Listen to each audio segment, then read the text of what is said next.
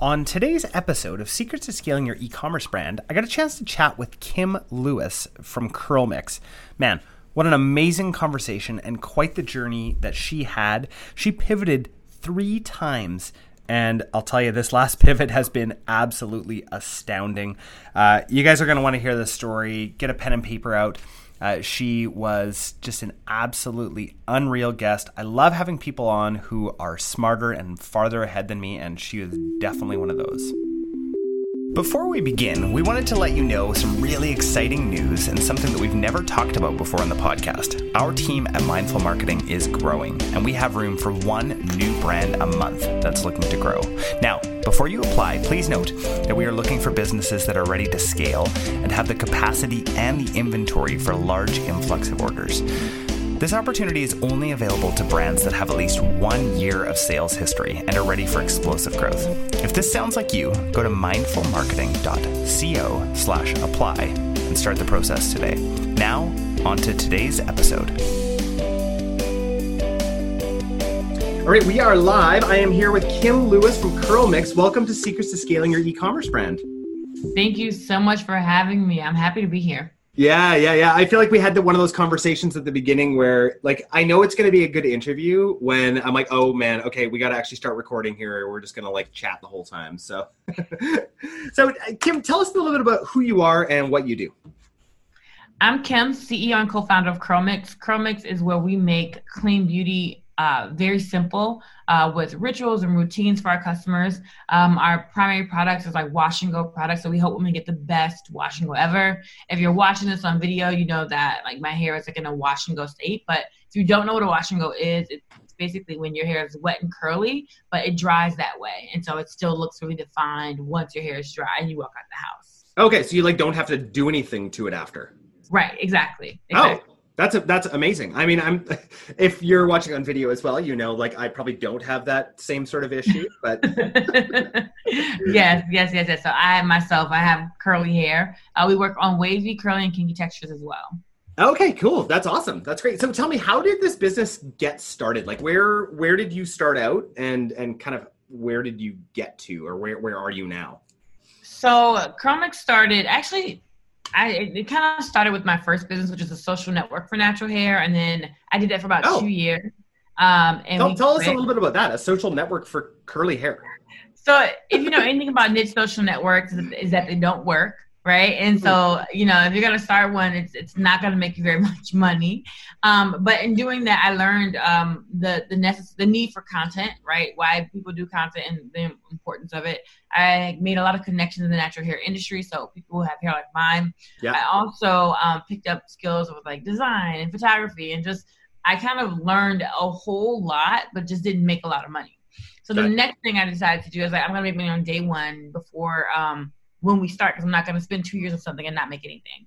Yeah. And then we started a, D, a do-it-yourself box for curly hair. So that was more so like Blue Apron, but for hair, right? So oh, okay, cool. The, we would send you all the raw materials to yeah. make the products. Is this said, Kim? Can I can I step in for a sec? Is this like a big issue? Like, is is it very difficult to find like good products for curly hair?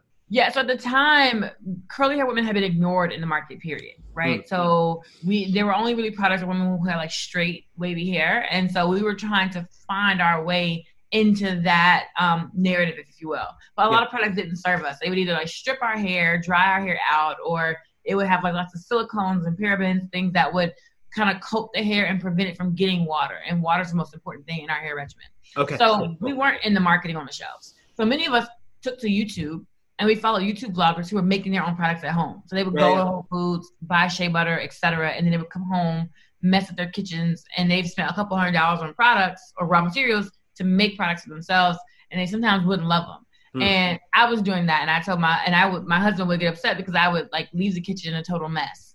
Yeah. And so and he was the one who cooked. So then I was like, if somebody would put this in a box for me, that would be wonderful. Um, and so that's when we launched CurlMix, and we did that for about two years and we didn't see a whole lot of success with that. Um, okay. what, what was the? Go ahead.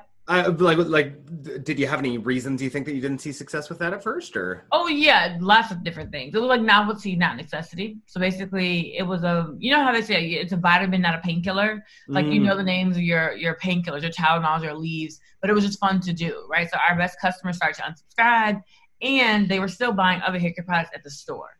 So that's how we knew we kind of didn't, it wasn't really working. Um, and that's when we pivoted to the Curl that we know today, which is our four step wash and go system. It started with our flaxseed gel, it was our best selling box, and we turned that box and pivoted into a full um, hair care line. So we started with the flaxseed gel, as our best selling box, and then our moisturizer, then our body butter, and then our serum. Um, and for a while, we had those four products. And then we turned into a system just before we appeared on Shark Tank. Uh, and that is a system that you can currently go to the website and buy now. It was basically customer engineered. Cool, cool. When did you guys go on Shark Tank? Uh, we filmed March. Well, it aired March 2019, so last year. Oh, gotcha. Have you had re-airings since? Oh yeah, plenty. plenty. Yeah, yeah, yeah. We've uh, like I was telling you before we started recording, we've got a few clients um, who were on Shark Tank, and uh, and it's like we want to know every time before because there is such a massive influx of customers that come. They they just sold out one of our clients. Like they sold out of basically all their styles right there with a re-airing on Shark Tank during the summer. Like Oh really? How well um how much of an increase is it for them when the episode airs? Oh man, I don't know traffic wise, but like I mean in the thousands of percent, right? Higher. Mm-hmm. Right. Gotcha, so, gotcha. Very cool. Yeah. Um, okay. So before we started uh, recording here, we were talking about pivoting. Can you tell me a few of your pivots and and and tell me a little bit about that? Yes. So I would like to say we've pivoted three times, right? So the first time was at niche social network where I didn't have a revenue model, right? Yeah. Um, or really a product that I could sell regularly and make money from every single day. Um, and then, and so we pivoted to more of a product based business. Then we were doing the DIY boxes for about two years. Um, and we found out that it wasn't working. And I yeah. still had six months of content lined up. So boxes planned, photos taken, everything. And we like threw it all out the window when we realized it wasn't working. Mm. And what we ended up doing, and we found out what was working before we threw it out the window, right? So um the flaxseed gel, it was our best selling box. And I had gotten pregnant around the time that we were pivoting. And I was like, you know what, if this doesn't work, I'm just gonna have to go back and get a job. And my advisor was like, well, what's your best selling box? I'm like, it's our flaxseed gel, but no manufacturer will make it for us. We went to about three different ones. This is 2017, right? Mid year okay. 2017. And he was like, we'll just figure it out. And I was like, what? Like, what do you mean figure it out? If the manufacturers won't make it, why am I doing it? It's not going to scale. And he was yeah. like, you know, I know someone who's carbonated tea before, and everyone told her she couldn't do it, and she figured it out. So I think you can figure out how to make flaxseed gel yeah. on a large scale. Flaxseed gel, literally, you have to boil the seeds like you like real flax seeds, boil the okay. seeds and extract the gel. Okay. And that makes the hair product. We did. I spent a month in my kitchen making 50 different batches of flaxseed gel. Yep. And in those 50 different batches of flaxseed gel, every time I would leave the house, somebody would say, Your hair looks amazing. They would flag me down the street while cars are driving and say, What is in your hair? So we launched to our customer base, very small at the time um because remember we're not even more than 100000 really in sales yeah yeah yeah and we sold at the time we were maybe doing a couple hundred orders a month right okay. uh we sold a hundred orders in a matter of like an hour like when we launched it and i was like oh my wow. god so you like, knew there was like a need it's like holy cow i'm not the only one well, you knew that i mean you knew that from your previous like from the the social network idea and like like you knew that there was a need out there Yes. And so then we launched it the next day and then sold another hundred. And I was like, oh my gosh. I was like, this is what people want. They don't want a social network to talk to each other uh, about their hair. They don't want DIY boxes for their yeah. hair. They want us to make this flaxseed gel for them. So we put it the entire business that next year. And that next year we ended up making about a million dollars in sales. Um, wow, what a jump, learned, hey? That's yeah, amazing. That's thank incredible. you. Thank you. Yeah. Yeah. I hope people who are listening right now who aren't quite there yet um, here. I feel like there's some like really good advice and wisdom here.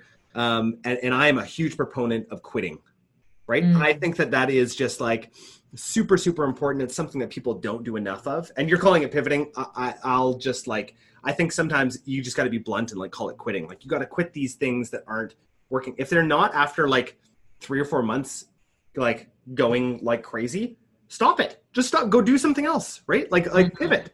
So, I mean, this is great. This is great advice. Thank you, thank you, thank you, thank you. And so we pivoted at the top of that year, and we became a traditional e-commerce company. So we weren't doing the subscription anymore. Traditional e-commerce. Cool. Um, and then we started offering subscriptions on those products that were individual, right? Yeah. And then the next year we introduced a shampoo and conditioner and made it a full four-step system. Cool. And, cool. and now uh, about we did about 5.5 million that year. Okay, awesome, awesome. Wow, that's great. That's that's huge growth. So you went 100,000 revenue, you went a million, and then you went to 5.5. Yes. Yeah. What what systems broke? Because that's a, yeah, because that's a massive, massive jump. Yes, they're, they're, all of them. I mean, um, I would say from 100,000 to a million, right? We had a bunch of for it was we didn't really have full time employees, right? So totally. we had a bunch of That's a difficult jump, just so everybody yeah. knows in a business, right? Like going up yeah. to that to that million mark, that is just a difficult. There's so many systems you need to create along the line. Yes. I have, to, have revenue. I had to remove myself from pretty much everything except marketing. Mm. So my I had to find someone to help make the products, right? Because uh, when we first at the top of that year, I was still making it. My husband he saw that we had gotten to thirty thousand in monthly revenue, and he quit his job. Okay. And work for the company and then he was making the products. But he, it was hard having somebody who had just as much power as me in the kitchen, right, making the products because he would kind of decide to do things the way he wanted to do them. I'm like, ah, they like they need to be done this way specifically yeah. when you're making products. So that was tough, but we ended up bringing in a family member who we trained, and she became our primary product maker. And so then it was his job to kind of label and ship everything out, and then I was still doing all the marketing and whatnot. And then we brought in more people right around uh, just before Shark Tank aired, um, not before before we went to go film, and more people to help make the product and package and ship the products. Um, and then he kind of had more of an operations function, and I was managing the admin side of the team. By the time Shark Tank aired, we had maybe ten contractors, I want to say, and my husband and myself, and we raised 1.2 million in um, funding from the CEO of LinkedIn oh. and partners. So we ended up it, it, being like a really good. It was a really good time for business for sure. And sorry, and, and sorry, is he on Shark Tank? No. Oh, he okay. Is somebody, his connection I made through Backstage Capital. Backstage Capital, um, they gave us our first check ever for about twenty five thousand um, dollars. Uh, back when we pivoted our business, right? Yeah, so yeah, yeah. pivoted to go from one hundred thousand to a million. That was the only check we got to get to that million in revenue. Um, and but by the time we had gotten it, we spent so much of our own money that it went to really good use, and we made we knew exactly what to put it into. Yeah. And we used it to buy like machinery and to get our uh, our down payment on the manufacturing facility we were moving into, and etc. And oh, cool. So um, are you um, are you fully like vertically integrated then? Like you guys almost almost. So we don't make our own like bottles, right? But oh, like that, we do that. manufacture our own products, and yeah. we do package and label our own products, and then we um we ship everything ourselves as well. And our marketing team is for the most part in house. Um, you, and so there's some small things that we outsource, but for the most part, currently we have 35 people on our team. Amazing. Amazing. Wow. That's incredible. I'm always um, astounded by companies um, that vertically integrate like that. Um, we're trying with our clothing company right now. We're definitely trying to look at doing that through acquisitions right now um, because it's very difficult. it's difficult. It is hard. What, what kind of acquisitions are you looking for? We actually just acquired like our first brand this year, so that's super exciting. But what are you? What acquisitions are you looking into? Well, on that on the non-vertical um, sort of side, we're also looking at some other brands um, that we want like complementary brands. So we're in the baby niche. Um, so mm-hmm. we want to look at some complementary brands. We're fully um, uh, down the apparel road. And so we want to look into um, some partnerships on the you know like baby books side um, and like accessories and um, perhaps being able to then put together like a box. Um, just just be able to offer um, more of that sort of stuff rather than just straight apparel. Straight apparel is amazing. Um, we're it's definitely our superpower right now. And then we'd love to vertically integrate having owning our manufacturing instead of because we do manufacture everything in canada um, so it is possible for us to do that. Um, it's just a big, uh, that's a huge step. So I, I, I just think it's incredible what you've done. I love oh. talking to people who are smarter and are further along than me, and you are one of them, Kim. Oh, thank you, thank you, thank you. You know, I think manufacturing is the hardest thing to do, but ultimately, the, at the end of it all, it's the cheapest thing to do. I mean, it, up front, absolutely not. You know, it's like there's, we're you know, this month we're probably going to invest a hundred thousand into machinery and we, wow. are moving into a new a new kitchen that's five times the size of our current kitchen. So um, there are definitely some costs and risks associated with it. Yeah. However, having that control in, in moments like the pandemic, right, where everyone who's ordering things from China are, Mhm. screwed, right, because you know they can't get it. Their they their factories have been closed for months, and so they're literally not making things until the next year. So, what is it like to be out of inventory for six months? It's crazy, Oh, right? I mean that that can ruin your business. Yeah, absolutely, it definitely can. Or when you know um, Trump changes the laws, and then the taxes on imports from China Oh, totally. are twenty percent higher than that you than when you place the purchase order. You know, then you're adding and you were ordering hundred thousand dollars in merchandise. Now it's twenty thousand dollars in taxes, and Yeah, so yeah. no, so it, it's beneficial to manufacture in-house stateside when things like that happen. That's cool. I love that. I, love it. I, I actually I don't think I've ever had a conversation about manufacturing um, within your country. So like we're in Canada, Mhm. um, and uh, and ma- manufacturing is not a huge part of our economy, but I feel like it's kind of starting to. One of my best friends is actually building a shoe factory right now.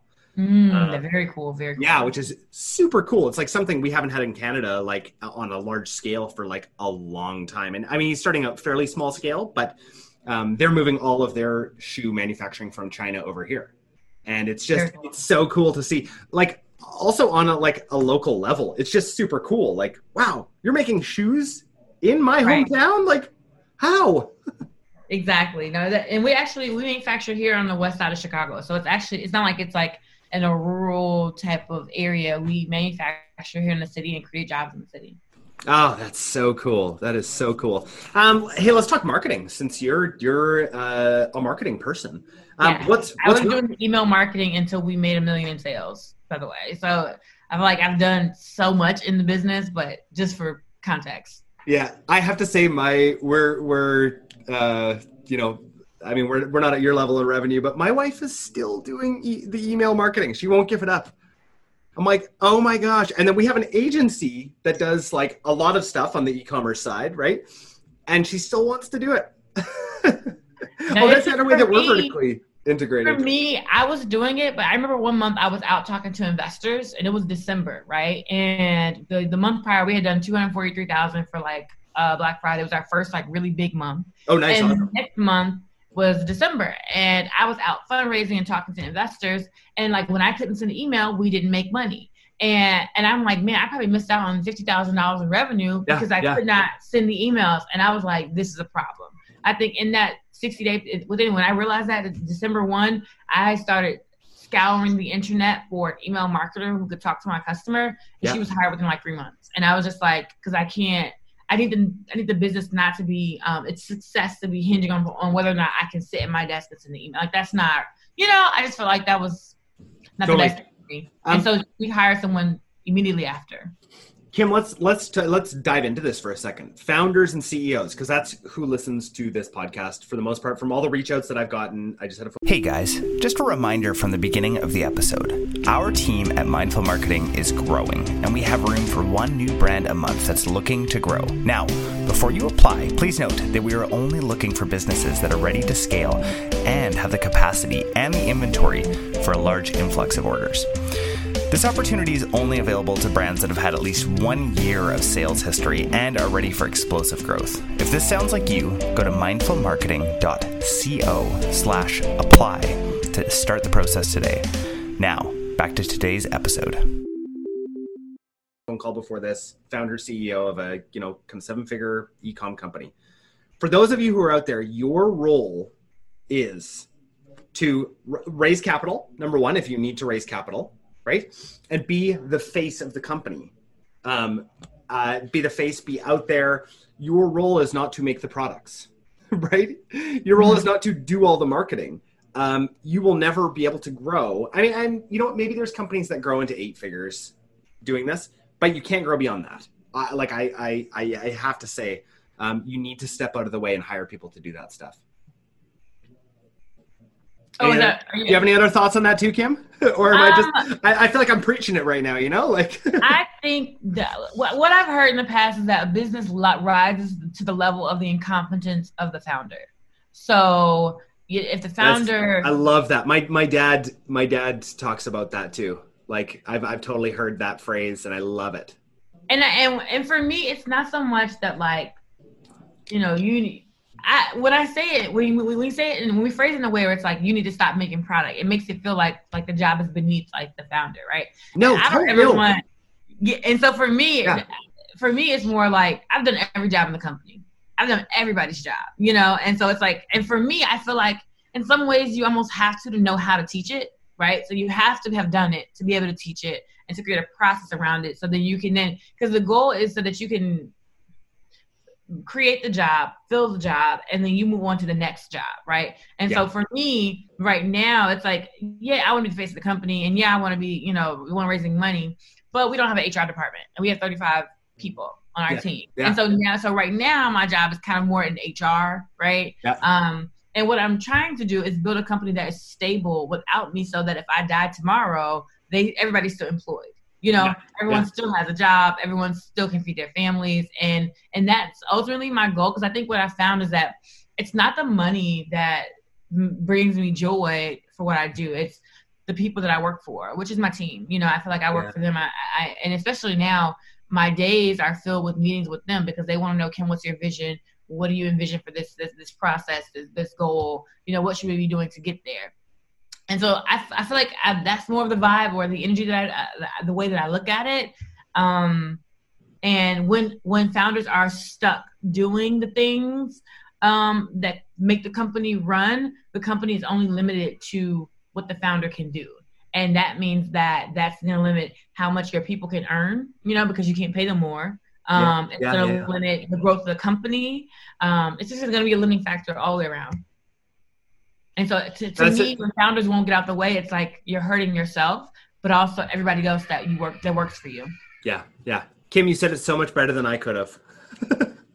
thank you, uh, thank you. Yesterday, yesterday, one of my uh, one of my friends, who's also the founder of a, uh, an e-learning company, I saw um, a post from him on LinkedIn, um, and he said, um, anytime uh, he won't hire somebody who he doesn't think can eventually surpass him.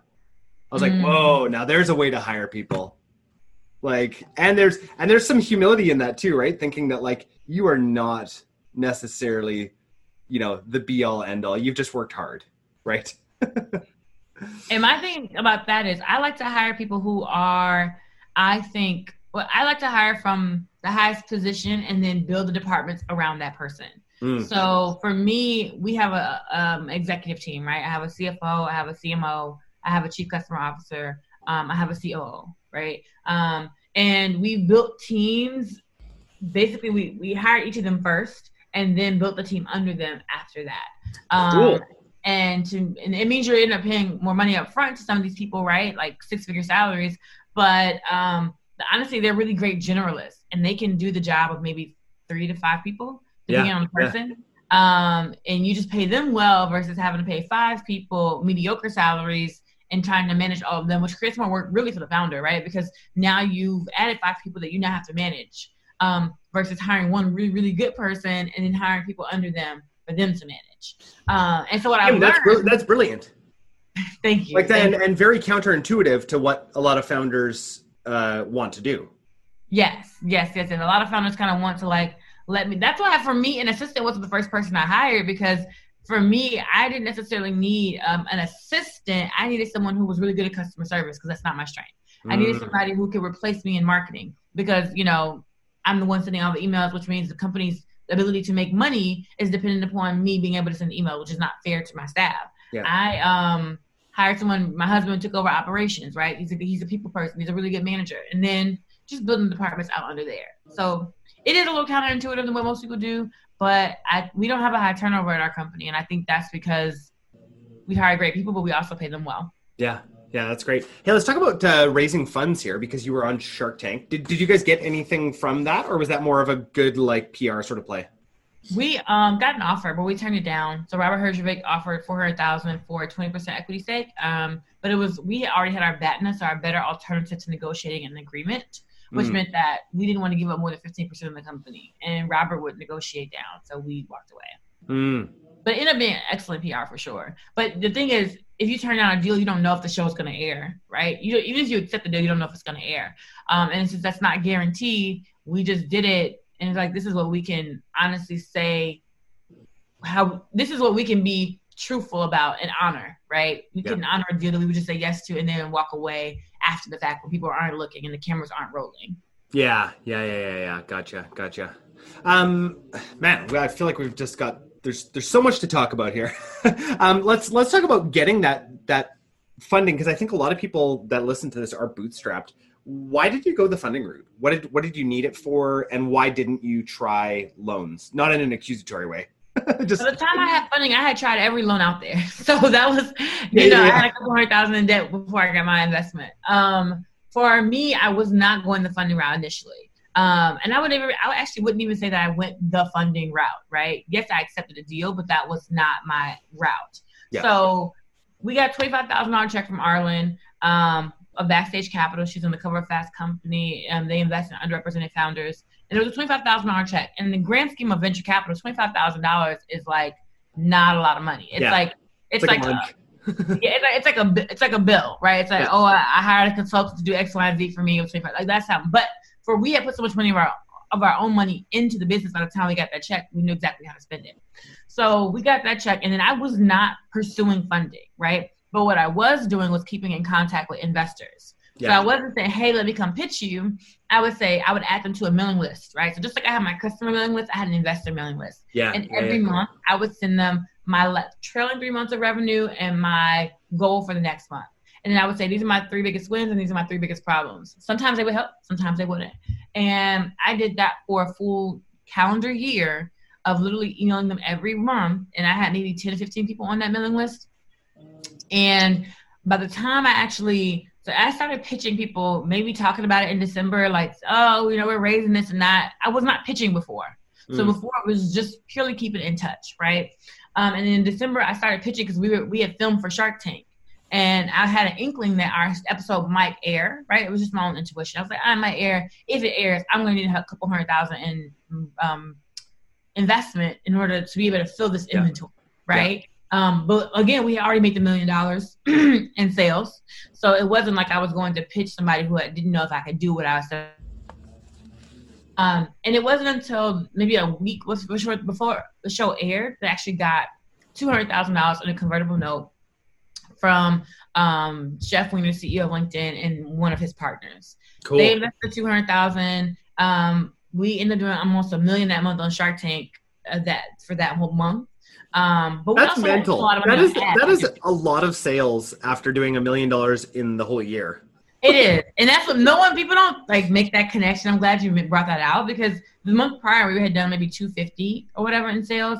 So the very next month to triple your business seemed like a great thing, but we were behind on orders for like a month, you know, Oh, or yeah. like yeah, yeah. it, it. You don't have the processes to do bigger batches yet. You are just so many things, right? You ramp up, and one of the things that you don't learn about Shark Tank is that you really need to ramp down. You don't need to keep spending at that same level thinking that you're going to keep hitting that same level every month right? You really should ramp down and you shouldn't scale your processes three to five x just because you're going to be on shark tank. But you know lessons there right? Um and so after we were aired on shark tank then jeff called me back and said hey can we invest a million dollars?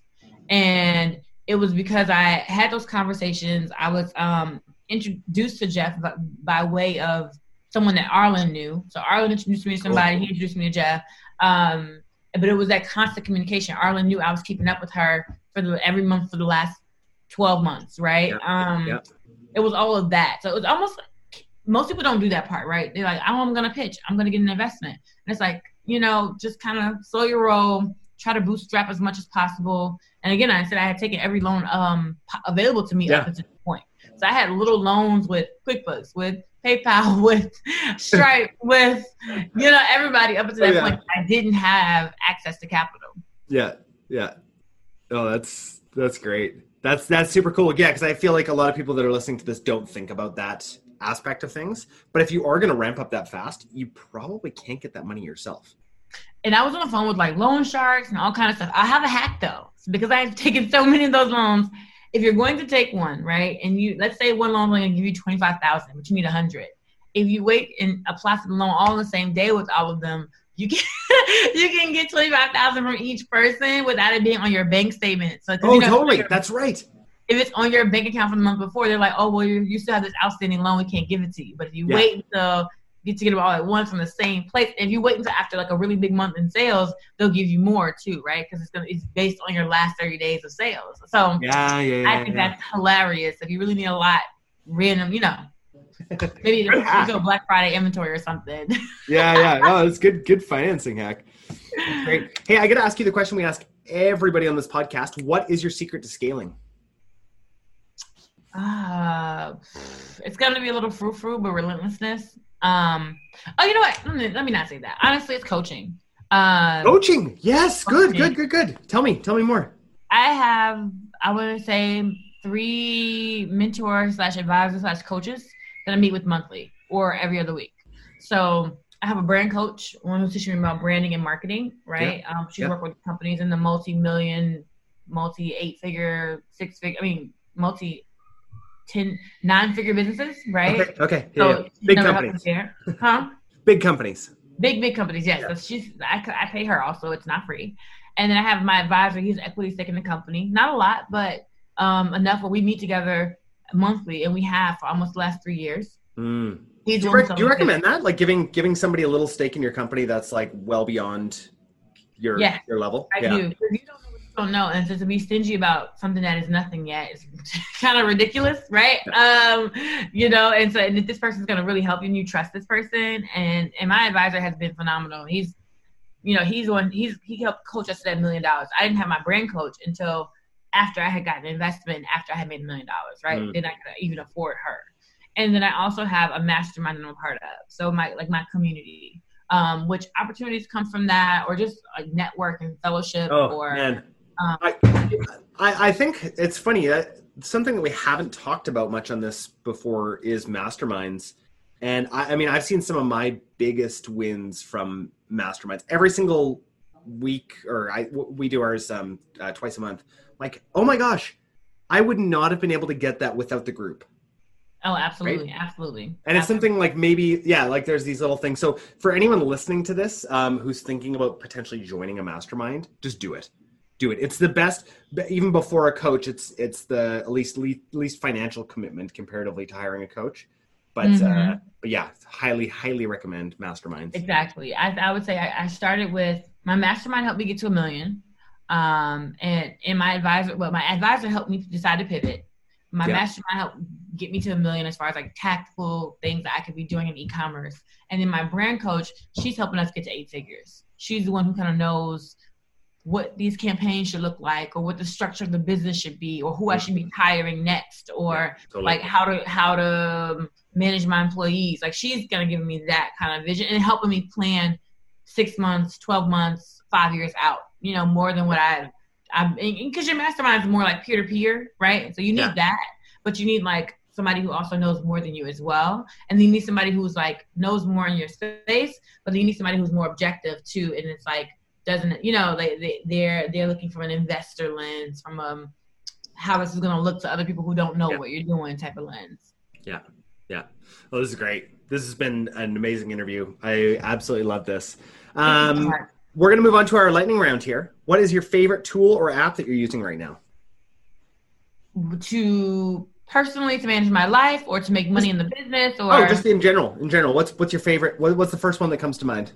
The first thing that came to mind was Klaviyo. Um, they actually had me speak there maybe last year at the conference, and then I Oh, spoke, nice. um there. Thank you, and we're in talks to speak for something else as well. But I think if you're look, you know, we make multiple six figures just from email monthly. So like, Yeah. If you're not using Klaviyo, you're not my friend. Just kidding. I have one friend who's not using Klaviyo. You're still my friend.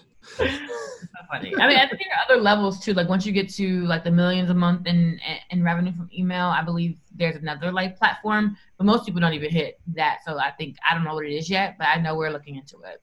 Oh yeah, yeah, yeah. There's those like enterprise level. Um, yeah, I mean, Clav- I I feel like Klaviyo can. It, it's it's good for everybody who's listening to this. Again, Klaviyo.